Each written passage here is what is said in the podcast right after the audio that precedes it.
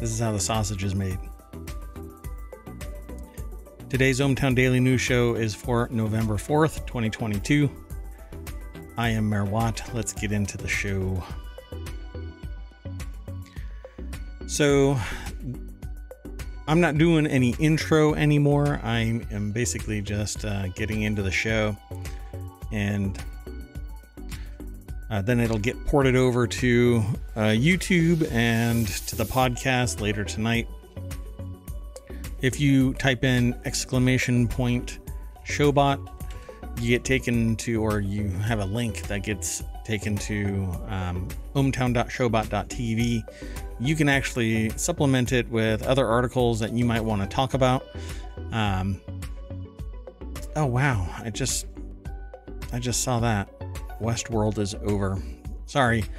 As with every episode, I try to warn people that I practice associative thinking, so things can kind of go sideways based on the conversation or the information that I'm speaking about. We can end up way off base, but it is all connected, kind of like a 6 degrees of separation, or Kevin Bacon, however you want to see it.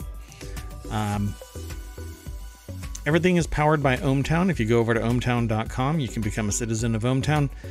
All of the news gets funneled into 6 main categories: create, news, education, entertainment, social, and technology, and then 50 channels that I hope to bring to Twitch and YouTube. Many of the channels are already created over at YouTube, but the way that they handle things, so to speak, things will just naturally combine into ohmTown on YouTube, as well as on Twitch, as well as the podcast. That said, let's get into today's news. The very first one is in the word in tech. Elon Musk announces Twitter mass layoffs to begin Friday. A lot of analysts, including myself, believed that this was going to happen. Twitter is going to be a very expensive asset before it becomes an asset, really. Right now, it's a drag for Elon Musk. And I think that these firings will give runway. Meanwhile, he's going to be pushing people. And we've already seen that he's going to try and make fewer people do more work, under the guise of efficiency and effectiveness, but this is really just hobbling the enterprise. Furthermore, the idea that this is, right now there are advertisers that are putting a real drag on the bottom line of Twitter, and Twitter, Elon Musk, I should say, is charging back that it's a bunch of liberals and democratic pressure on advertisers. No, what it is we are witnessing plutocracy taking over in the guise of freedom of speech, and while yelling freedom of speech, charging $8 to be verified as being who you are. So the authentic people, the real people who have been verified and are verified, have to pay for the privilege of a blue check mark. Meanwhile, bots are running rampant because they don't give a shit about blue check marks. So the freedom of speech in a verified context is $8 a month. So Elon, hate to break it to you, buddy, you have a warped sense of what freedom of speech is. Freedom of speech is verified users and factual information being presented on Twitter, not batshit crazy conspiracy. You are single-handedly balkanizing Twitter amongst the, yeah, I'm willing to pay for it because I'm in your camp, and those who think that freedom of speech isn't incumbent on me getting a blue check mark and saying my piece.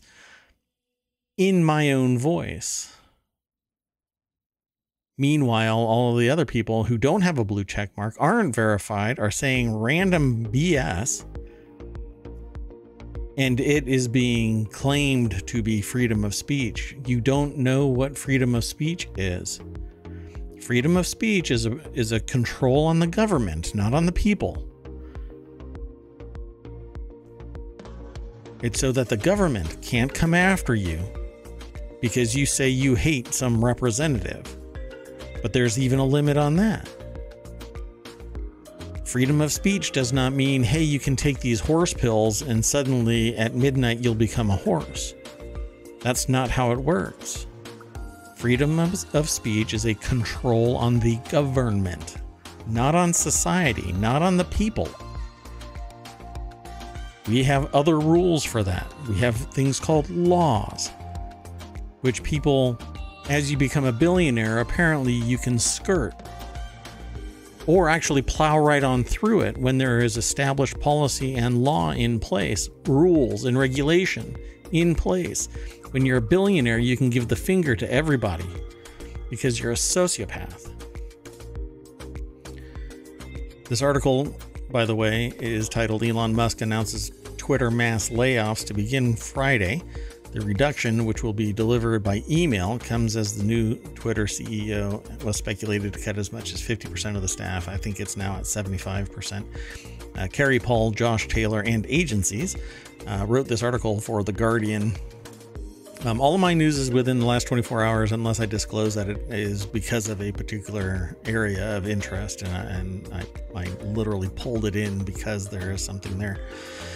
In an effort to place Twitter on a healthy path, we will go through the difficult process of reducing our global workforce on Friday, said the email. The New York Times and Washington Post both reported on the layoffs and cited an internal email. And there's the email. If you're in the podcast, you can follow the link that's in the show notes. And you can go to Showbot. Again, it's ohmtown.showbot.tv to get all of them all at once, all of the URLs that relate to articles that we're talking about. So all employees will receive an email on Friday, the notice said, and those who will keep their jobs will get an email to their work account. Those being laid off will receive a notification to their personal mail. Wonderful. Employees were reminded to disclose confidential company information on social media or with the press. Yeah, what you call confidential information is information, folks. Where are you going to come at me if I disclose something? The layoffs come as Musk was speculated to cut as much as 50% of Twitter's workforce. Yeah, because he's got nearly $1 billion in monthly payment or annual payments that he's going to have to deliver to recover the debt burden. But everybody, just the way that it works is now it's privately held, so there isn't any oversight really, except for the federal government, and that's even bound by documents that are turned in. So, yeah, who knows what's going to get turned in? But the debt holders, the stakeholders, the ones that remain as holding stock, the ones that invested and are controlling the company now through that investment, they want return on their investment. It's not just sitting there for the kindness of their goodwill and the previous debt holders. They want to get compensated. They weren't paid for in stock, so they didn't get any of the money of the $44 billion. If they were paid in stock, then they got compensated and the stock got recovered, right? So the people who are now investing in the ownership of Twitter, they're saying, give me money. And to do that as fast as possible, you have to extend the runway, terminate the people. When you say it like that, it sounds really bad, but fire a bunch of people. That is exactly what happens when you don't meet your required internal return. You're going to have to sit there and start firing people because your runway is set for X amount of years. And if you don't see it happening, then the most expensive asset is people. Pretty much. Well, at any rate, More information will come from this, but I see it the way other people see it is Twitter's got a 5-year time frame where it's probably going to get, it's going to re-release its shares and people are going to buy back into it and the money's going to be recovered. And if it is still alive, it will be priced at the exact same price it is now. And wait, strike that. I should say it will be priced at what it is valued at in 5 years. And that means I'm predicting $25 a share because the value is gone. It's now being led by somebody that's going to end up hindering the business in the guise of promoting freedom of speech, but trying to turn it into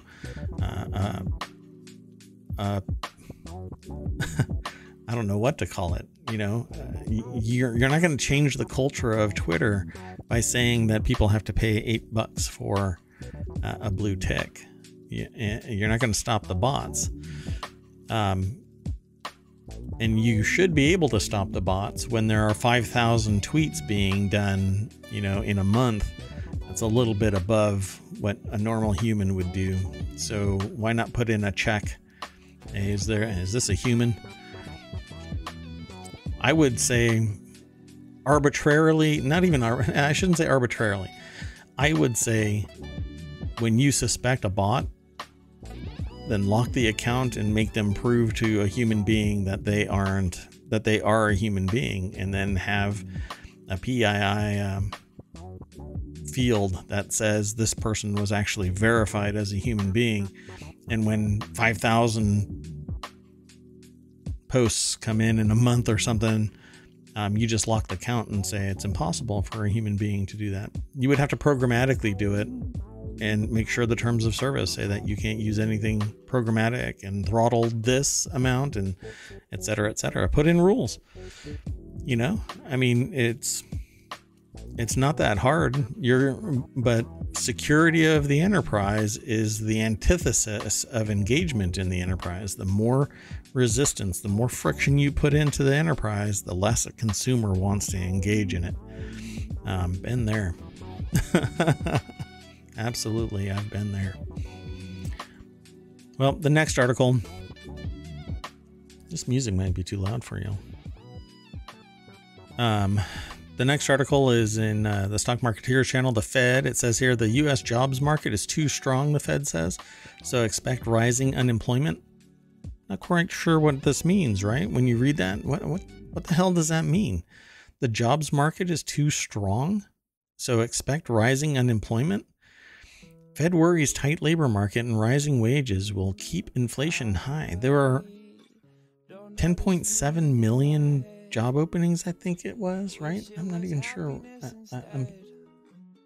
I might be getting it all mixed up now, because I run a lot of numbers, and there were 400,000 new jobs added to the open jobs listings, right? So the federal government and the Fed actually does an analysis to see the number of jobs that are open, and between last month in October, 400,000 new jobs were listed as open. So businesses seem to be doing pretty good, but people aren't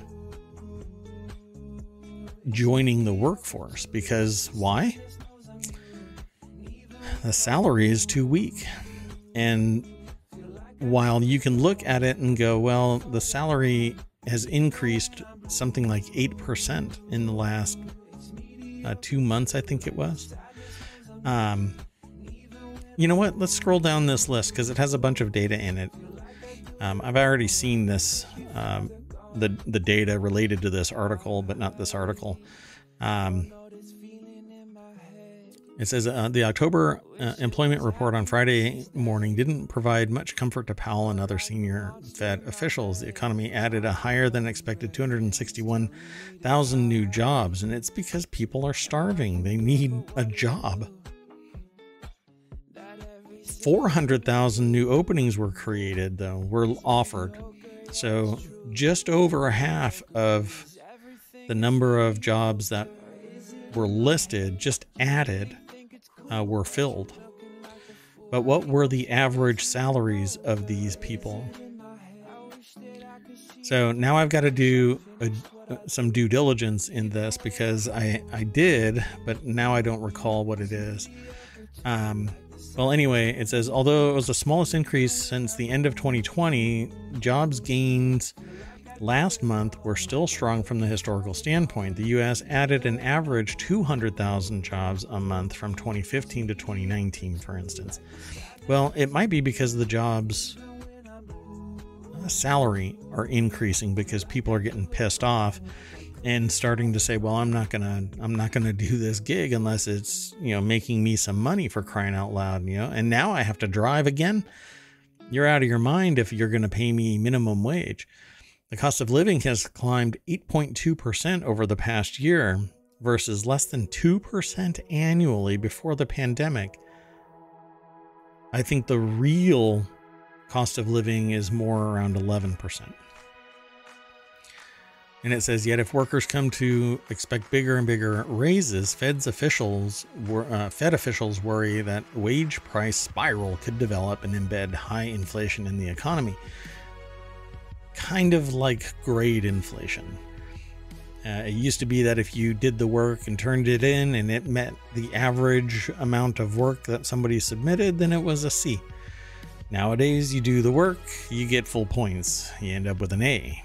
And that is lacking in academic integrity across the board in the real world. If all you do is mediocre, average work, then it's a mediocre or average grade. You know, you get a D or a C, but not today. You do the work. Hell, in some places you put your name on a piece of paper and you get a C. Well, this is pretty much the same thing. If all you do is pay a wage that is sub 8.2%, you're going to get people that go, no, I'm not going to do the work. You know, there's a resistance point. You get what you pay for, basically.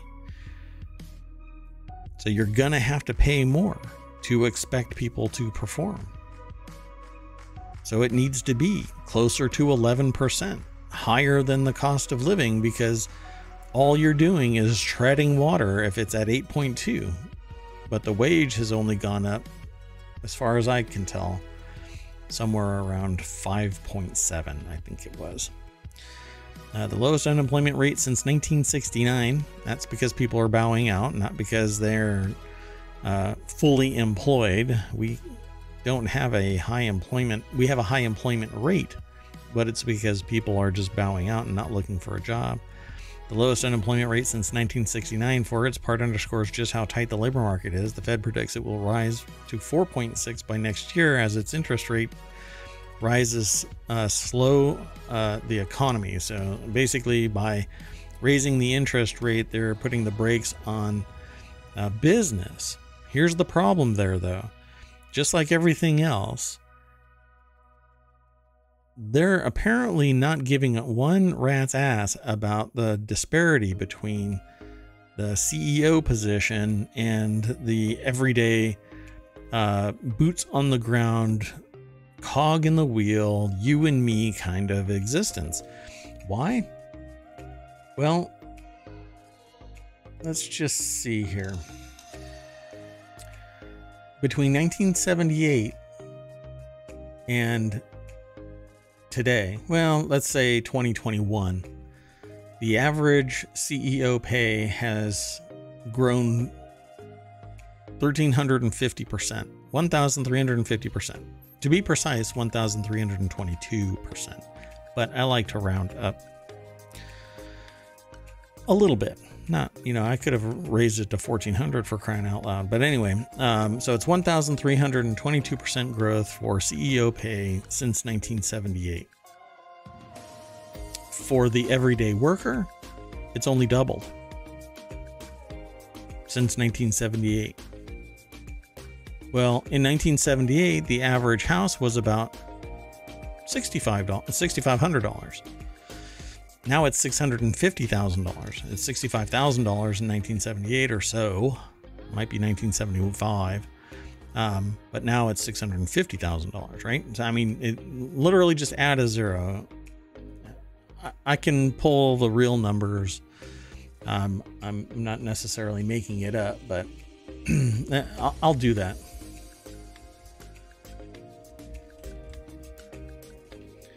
So I'll do it for 1978. So in 1978,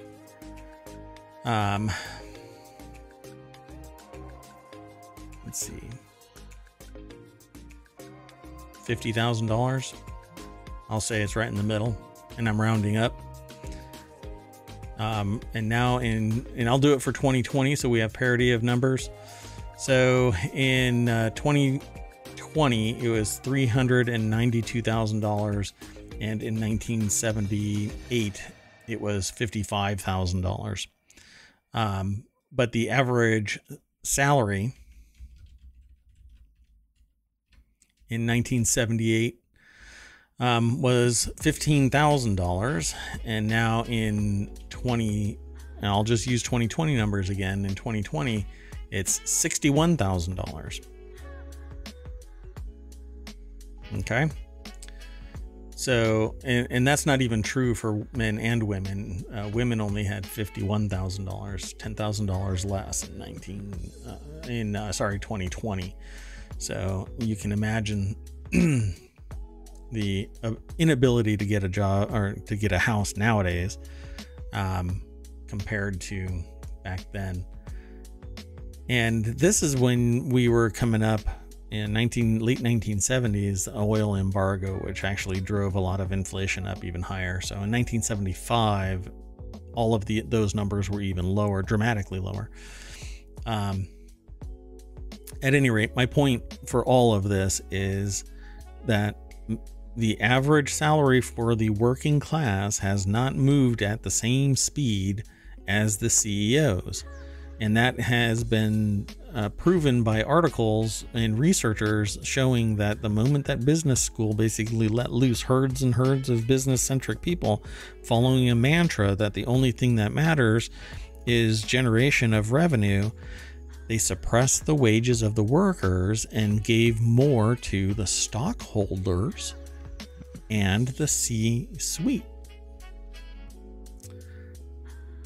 Now, people are pushing back. But now we have plutocrats. We have rich people that are emboldened by social processes, pitting people in the working class, fighting against each other, trying to grab the brass ring. You will not be a billionaire, not unless you grab onto nepotistic brass rings and good old boy club. But as I've heard several times in my career, I'll win the race. That's what people say to me. I think I can win this race. I'm playing the game. I can win the race. No, you can't. You're going to met out some just little bit, a bite at the pie. You're going to get a tiny little piece of crust, completely eclipsed by people who are making more money than you'll ever make in a lifetime with nothing more than the interest that they've made off of the billions they have invested in various places, all because they've had billions and through nepotistic processes been able to capitalize it more. Move on to the next article. This one was really interesting. In the Order of the Grape. So I have a channel that's all about wine. It's in the process of being developed. If you're passionate about wine, get in touch with me. Maybe you can host and co-host it. But a wine theft at a Michelin starred restaurant in Madrid results in nearly $200,000 loss. A rare collection of 132 bottles were taken from a restaurant's total inventory of 3,000 bottles, according to El Pais. Probably not pronouncing that correctly, Pais. Individuals allegedly accessed the restaurant cellars through a closed pharmacy next door to the restaurant. The individuals exited the pharmacy through a window, then entered Coke by breaking a restaurant window to open a back door. Wow. Initial reports estimated the item stolen at $146,000, but it's believed to be $200,000. This is over at vinepair.com by Nicolette Baker. Did I say what the other articles were written by, or who they were written by, I should say? I did not. Let me back up a little bit. So the MarketWatch article about the U.S. jobs market was written by Jeffrey Bartash. I did say the one from The Guardian. But this one over at VinePair is by Nicolette Baker. And it's in a section called Booze News. Thought that was interesting. So somebody had to have known about these bottles. You don't just figure out, oh, look, after you break in, let's take these 132 bottles. They spent a considerable amount of time. I mean, this is Ocean's 11 style break-in. Anyway, the restaurant holds a 2 Michelin star rating and is noted to have a particularly interesting wine list by the organization. By the way, Michelin stars, if you've never heard about the history of Michelin stars, it was entirely about Michelin tires trying to create an era of exclusivity by assigning Michelin stars to various restaurants, and it became more and more exclusive. And so now one Michelin star lands you just a metric ton of business, and two sets you out far and away above the ones. And I think the max you can get, I think, is 3. I think it's 3. Yeah. And I'm not sure what the ratio is. I think maybe I can find out real quick. If you saw the light just explode in the stream, it's because I actually turned on a website that has a lot of white space. Literally. I mean, it's just... So I'm not sure what the ratio is of people who get 1, 2, and 3 stars, but this Business Insider article didn't help me at all. At any rate, let's move on. The next article is in the Continuity Report. WandaVision spinoff Agatha Coven of Chaos casts Ali Ahn and Maria Dizia.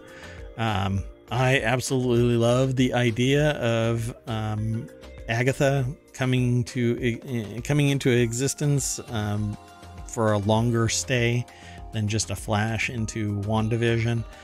This article is over at Variety by Variety.com by Joe Otterson.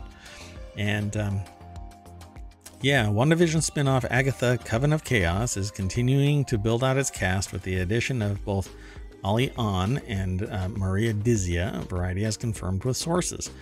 The two are the latest cast members of the Marvel Studios series for Disney Plus, joining the series lead Kathryn Hahn, as well as Joe Locke and Aubrey Plaza and Emma Caulfield Ford. In the series, we'll see Ahn reprise the role as Agatha Harkness. And I've seen the trailer several times now. I think there's some serious magic. So I'm really...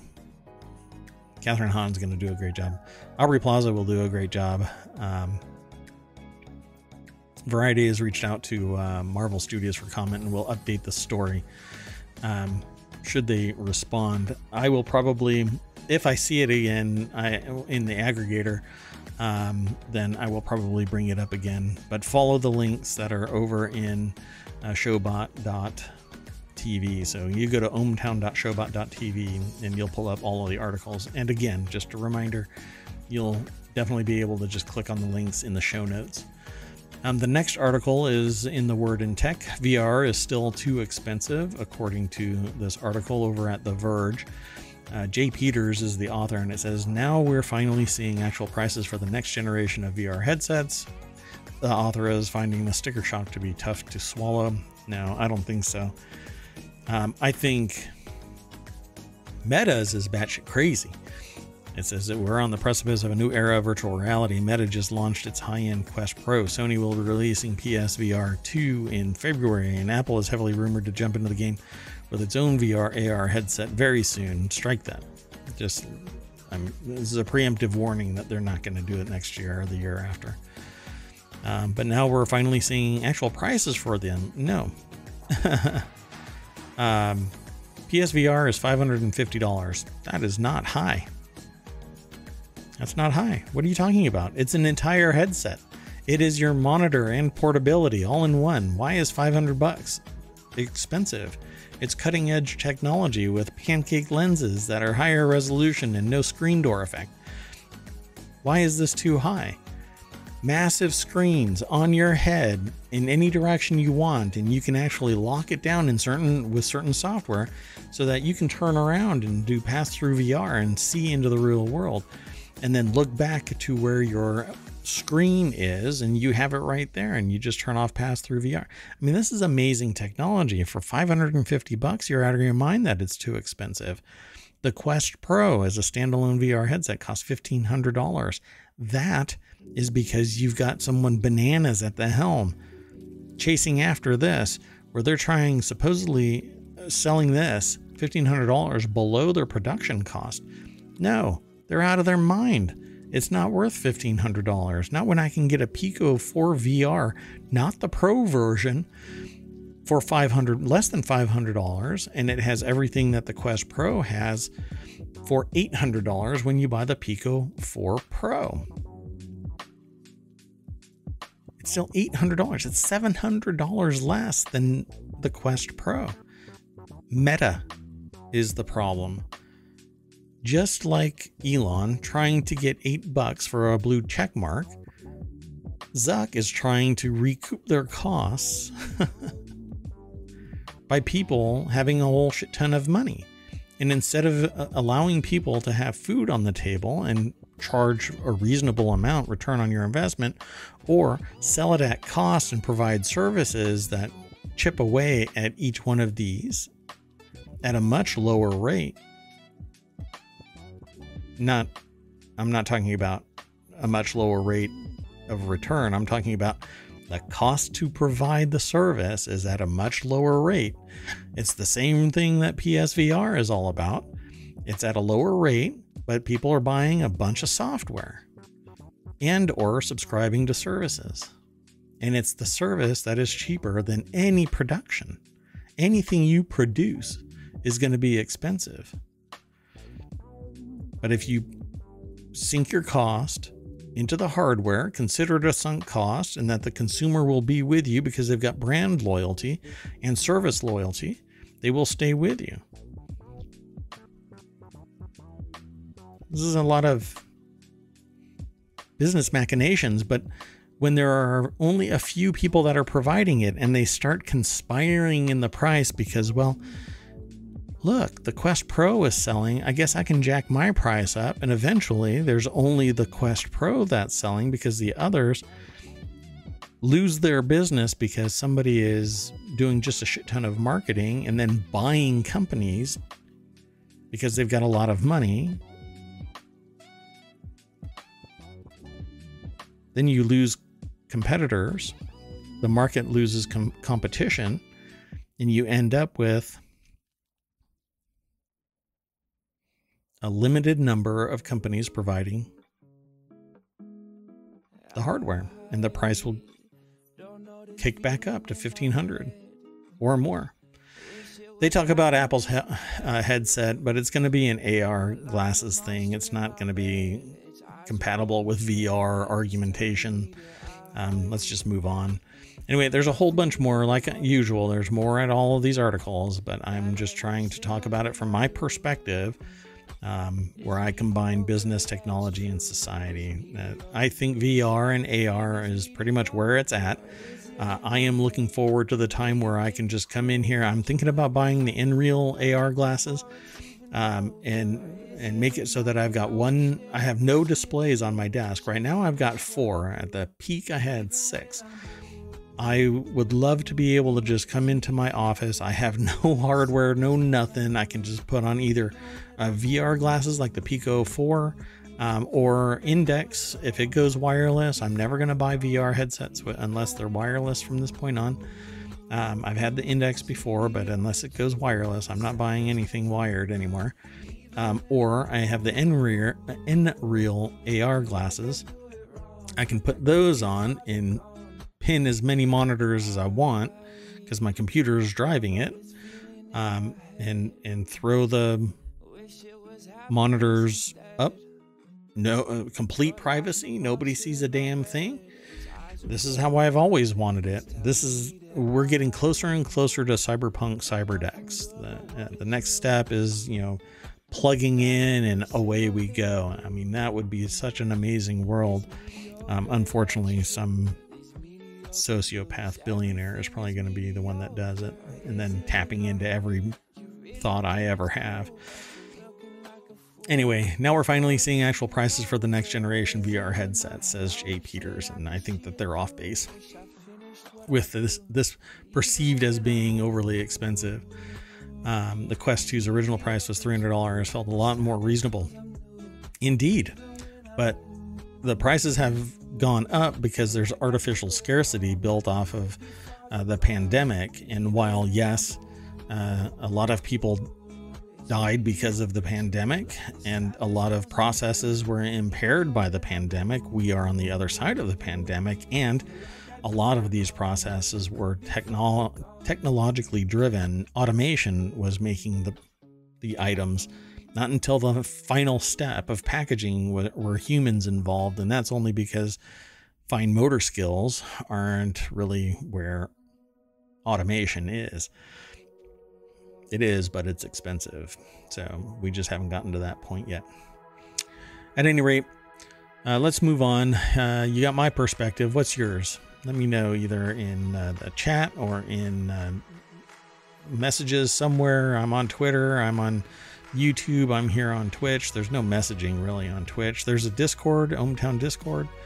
Yeah, just let me know. And Stream Elements periodically throws the Discord channel or link to Discord in chat. So check that out. Maybe I should throw that into the show notes now too. I don't ever do that, but anyway, the next article is over in the Stock Marketeers channel, and it's in the margin. Apple's AR glasses could be pushed back to 2025 or 2026 amid design issues.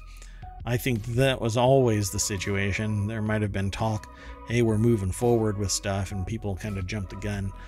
This article is by James Rogers over at marketwatch.com as well. Apple CEO Tim Cook has called augmented reality a profound technology that will affect everything. The actual quote is only around profound technology. But at any rate, Apple is continuing to work on an AR/VR standalone headset. I think it'll be linked to the iPhone, the main market mover for Apple. Aside from services, again, services are cheap compared to hardware. So Apple's been teasing AR for a number of years, fueling talk that the company plans glasses, citing Ming-Chi Kuo. MacRumors reported last year that Apple AR glasses could appear by 2025. I don't think so anymore. In a recent interview with Dutch media outlet Bright, Apple CEO Tim Cook described augmented reality as profound technology. I agree. AR in particular, I can go anywhere with AR. And using beacons and other things, it can activate automatically and inform me of either my position or sales at a location or the menu of something. I think it's just spectacular and less clutter in the real world. A lot of people complain about this and that on the buildings and, signs out in the street. It's cute and all that when you walk by a French bistro and there's a little sign out on the steps, but when there's 500 of them across the city, because every single store has a little sign out, that's called clutter. That's no longer cute. It's just noise. Why not put on your glasses? And you can turn off as much as you want. I'm not interested in restaurant beacons. Click. And hopefully people will respect that, but I doubt it. Global VR market was valued at $21.83 billion in 2021 and is expected to grow at a compound annual rate of 15% between 2022 and 2030, according to data from Grandview Research, which was in this marketresearch.com article. I am sure that it will keep on growing. I don't suspect that it will ever decline. I think the technology will eventually get to the point where I can just put on glasses like this. The Nreal glasses are getting really close, but they're quite bulky on the front portion of them because it's an actual lens. And then behind that lens is OLED displays that you can actually see through, which you can actually do with any monitor, really. You can pull the back off of a LED screen, and it actually becomes transparent. It's one of the things that iBuyPower has an entire case for. They've got a panel that clamps onto your computer, and it actually, you can look right through it, but it actually is a dynamic display. It's pretty neat. At any rate, Apple AR glasses could be pushed back to 2025 or 2026 amid design issues, says analyst. And I don't really care who the analyst is. The next article is Atomic Heart launching in February. This is actually a game over at rpgamer.com. Alex Fuller is the author.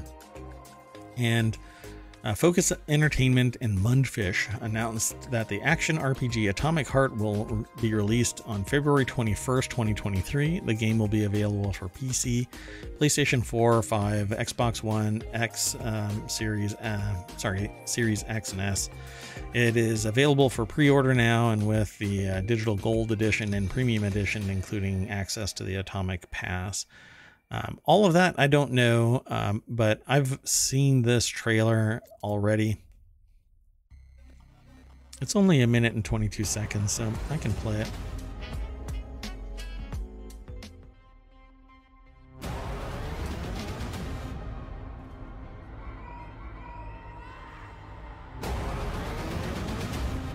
This makes for a great podcast.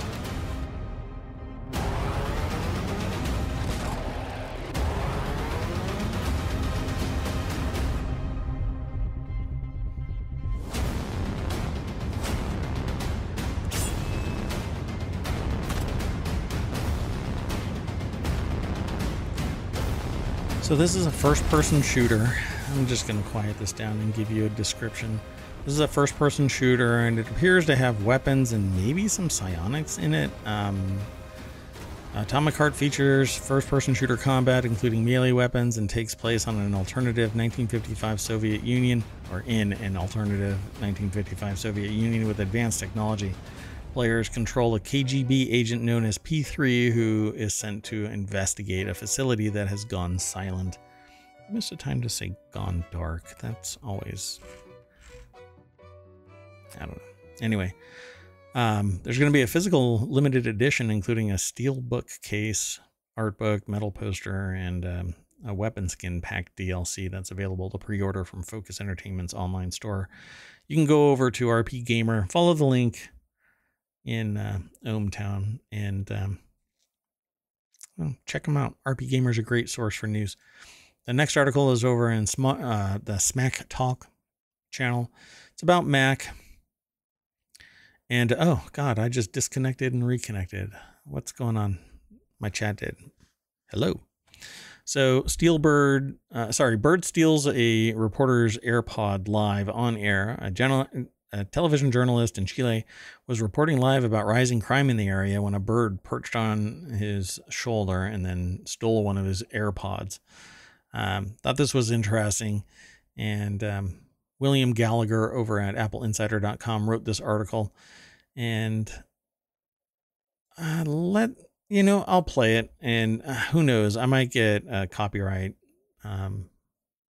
block on this particular portion, but I'll let it fly, so to speak.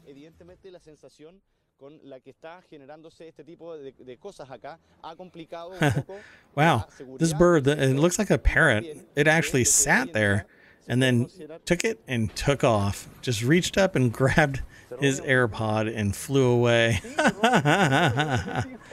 It looked like some guy behind him, though, might have known about this bird, because he went running like towards him. But the guy was behind him during the presentation, so I don't know if he was part of the crew or not. Anyway, I've actually heard of birds being trained to grab items of worth and then fly back to the owner. This would be an interesting thing if that's what this is. You know, why would it grab something like that? I guess it wants a high quality nest. Anyway, the next article is over on the Hatch Ideas channel. There's a major shift underway in manufacturing for U.S. companies. Manufacturing is coming back to the U.S. for good, according to new data from SAP. But supply chain shifts would mean higher costs at a time of high inflation. Yes. I have been calling for this for close to 20 years now. I've referred to it in the past as repatria sourcing. Kind of repatriating this, that, or the other, right? You can actually repatriate something, bring it back to the country of origin. It doesn't necessarily have to be the United States to repatriate something. But anyway, this article is over at CNBC by Frank Holland. And more than half of U.S. companies surveyed by SAP say that their supply chain issues will persist in 2023. Yeah, I think it'll continue until we remedy the problem ourselves, even if inflation declines. The new just-in-case model of sourcing, carrying more inventory and having use of non-Chinese manufacturing located closer to home, will result in higher costs. I agree. I think it's time for China to no longer take so much control of manufacturing, even of mediocre, low-quality products. And we can still address the environmental concerns, and what needs to take place is the margin needs to be smaller. Businesses understand this. Abusing the differential in the cost of living by being like locusts and going to the lowest price of workforce and saying that it's smart business is sociopathic. All you're doing is taking advantage of people who haven't been able to develop across the board their own economy to the level that the United States and other countries have.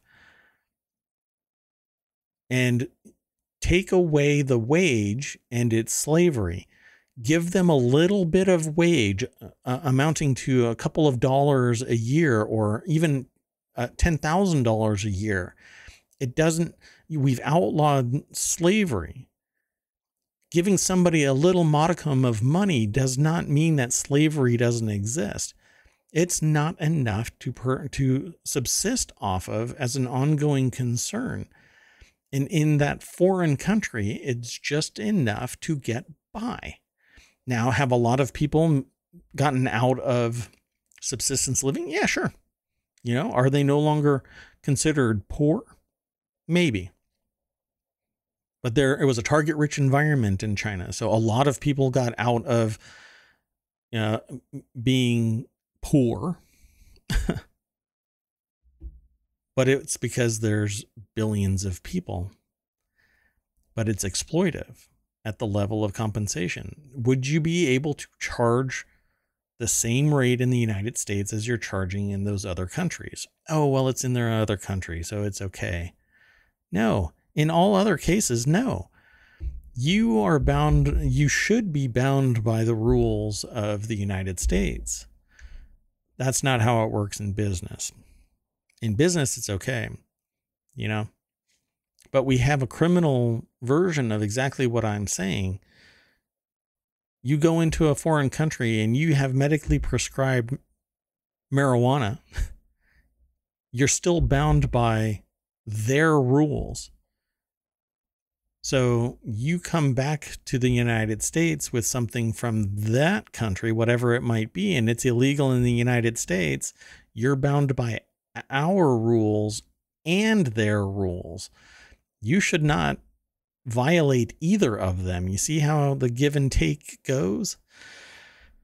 But in business, it's okay, because it's you're giving them an opportunity to build something on your behalf. Do I think that it's going to be more expensive to do something here in the States? Absolutely. Absolutely. But 2.5 years now of supply chain issues where I can't get a Raspberry Pi that normally costs something like around $30 is now $200. And that's just the low hanging fruit of one issue that I'm aware of. Others are much more well known in the media, like buying a car and you don't have heated seats because the chip isn't available. Well, why isn't this technology being developed here in the United States for fabrication? Why is it in other countries? Why is it all in other countries? Is it an environmental concern? It's not technical sophistication, for crying out loud. We are the ones that are reaching out to the stars on a regular basis. We have a massive economy, technical sophistication. Why do we have to go to TSMC to do our fabbing? Why can't we do it here in the United States? You know, everybody is sitting there chanting US number one, but for crying out loud, we rely on so many other countries for so much. It's because we are business in general acts like a locust. When it's big enough, it goes somewhere else, consumes, and flies to the next location. Less hiring and lower wages are top ways the majority of companies say they plan to recoup lost business margin. Exactly. You're fired. So I have a bigger margin, even though, like I already said, CEO salaries accelerated at 1,300% between 1978 and today. Let me just, I'll tell you how there, I have actual chart here. CEO compensation in 1978 was $1,701,000.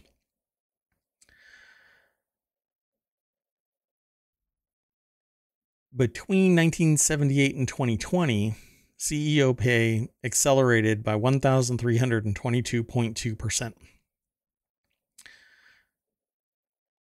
So realized 2020 salary was $24 million. Yeah. Meanwhile, 69,000, 65,000 for the worker, for the regular average salary worker. Yeah. At any rate, so what you're going to end up with is companies are going to start manufacturing here in the States. They're going to hire less people and they're going to automate. That automation is going to lead to greater margins because it's basically once it's a sunk cost and everybody amortizes over the period of time that they so choose, pretty much, they will be able to manufacture and humans will be that last stop where you're basically moving stuff that requires fine motor skills. I've been warning people about this who talk about, cause I talk about technology, to businesses and to people. And, what I say to people is if I can take what you do and turn it into a series of steps and get the same output on the other side, I can automate your job and you're out of a job. All it requires is a business person to say, this makes economic sense for me to invest, you know, $12 million into automation to get rid of 100 workers that are costing me $10 million in total costs over 10 years.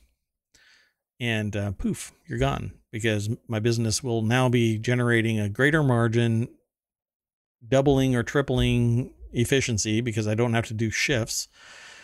I can have one person policing all of the bots. And 10% in shipping because everything just gets presented to them easier for shipping. All it takes is logistics. Let's move on to the next article. U.S. adds 261,000 jobs in October as unemployment rate rises slightly. The U.S. economy added 261,000 jobs, although openings added over 400,000 jobs. And they say that the final jobs report before the midterms was that the unemployment rate was at 3.7%. Yeah. While everybody's chanting about millennials and the Great Resignation and just a bunch of other statements about checking out,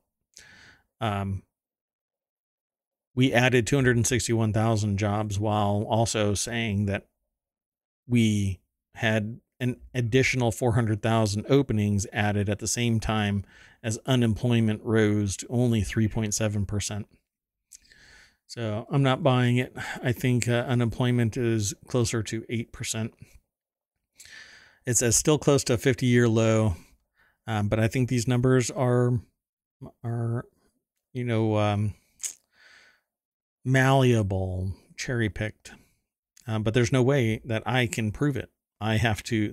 There would have to be empirical knowledge that I just don't have access to. The news comes after the Federal Reserve once again raised interest rates in a bid to slow investment and bring down inflation. You're not going to bring down inflation like that. Raising it only hobbles certain sectors, and that's primarily loaning money. And that is hurting people who are trying to buy a house or a car, or other things, you know, start up a business on their own. But billionaires can weather this. The middle class cannot. The CPI is going to go through the roof still. The producer price index is going to go through the roof still. Mortgage rates are now above 8%. And if you have the standard credit history, you're paying 8.5% as of today. And I think by February of next year, it's going to be closer to 10. I figured that it was going to get even closer to 10 by the end of Christmas, but there are no additional reports coming. So think that it's going to get to 10 by December and be fully presented as 10 all throughout the first quarter of 2023. And then everybody who is where they are, will be there for a considerable amount of time, because the interest rate isn't going to drop as fast as it climbed. It just won't. It won't make economic sense to anybody. And meanwhile, student loans are going to start coming due in January. People going to school, the interest rate is going to be higher for school now. Good luck if your car breaks down. Trying to get a new car, it's going to be astronomically expensive. Yeah, just, this is another article, by the way, over at The Guardian. Dominic Rush in New York says U.S. adds 261,000 jobs in October as unemployment rate rises slightly. Yeah, because people are checking out. They're doing something else, but they're not, quote unquote, looking for a job. And that's what is required for you to be counted in unemployment, I should say. The latest report confirmed the remarkable strength of the U.S. jobs market. The unemployment rate rose to 3.7%, still close to the 50-year low. How positive. The news comes after the Federal Reserve once again raised interest rates, 0.75% increase, by the way. I thought that it was going to be 25 to 50. They raised 75 points. In an effort to slow investment and bring down inflation. You can't slow down investment. You just can't. The margin is going to be still higher. The profit off of their investments is somewhere between 8 and 12%. So far, the Fed's actions, the most drastic since the 1980s, seems to have had little impact on the U.S.'s white-hot jobs market. Bullshit. The monthly job growth has averaged 407 thus far in 2022 compared to 562,000 in 2021. That's because the job market collapsed from 2019 to 2020. all of 2020. Now 2021, it started picking itself out of the gutter. Now 2022, it's picking itself out of the gutter a little bit more. This week, the Bureau of Labor Statistics reported that there were 10.7 million job openings. It says close to 2 jobs for every person looking for work, and up from 10.3 million. So that belies the number 400,000 over. Actually, it's not just 10.7, over 400,000 jobs, open jobs were added to the listings. So you can't complain that there are no jobs, right? Right? Well, what is the value of those jobs? Are they minimum wage jobs? Minimum wage is still pretty low, and it's far outstripped by inflation. There's more to this, but I am done for today. We'll come back and talk about this stuff again and again. Not just this stuff. It always changes every 24 hours. There's a little bit of this, a little bit of that, a little bit of fun, a little bit of reality, the rocky shoals of reality. And we ride that tide, and we have fun when we can, and we have reality when, you know, it needs to slap us in the face. So with that in mind, this has been the ohmTown Daily News Show for November 4th, 2022. I am Marwat. I'll see you tomorrow at 6 p.m. Eastern. Bye-bye.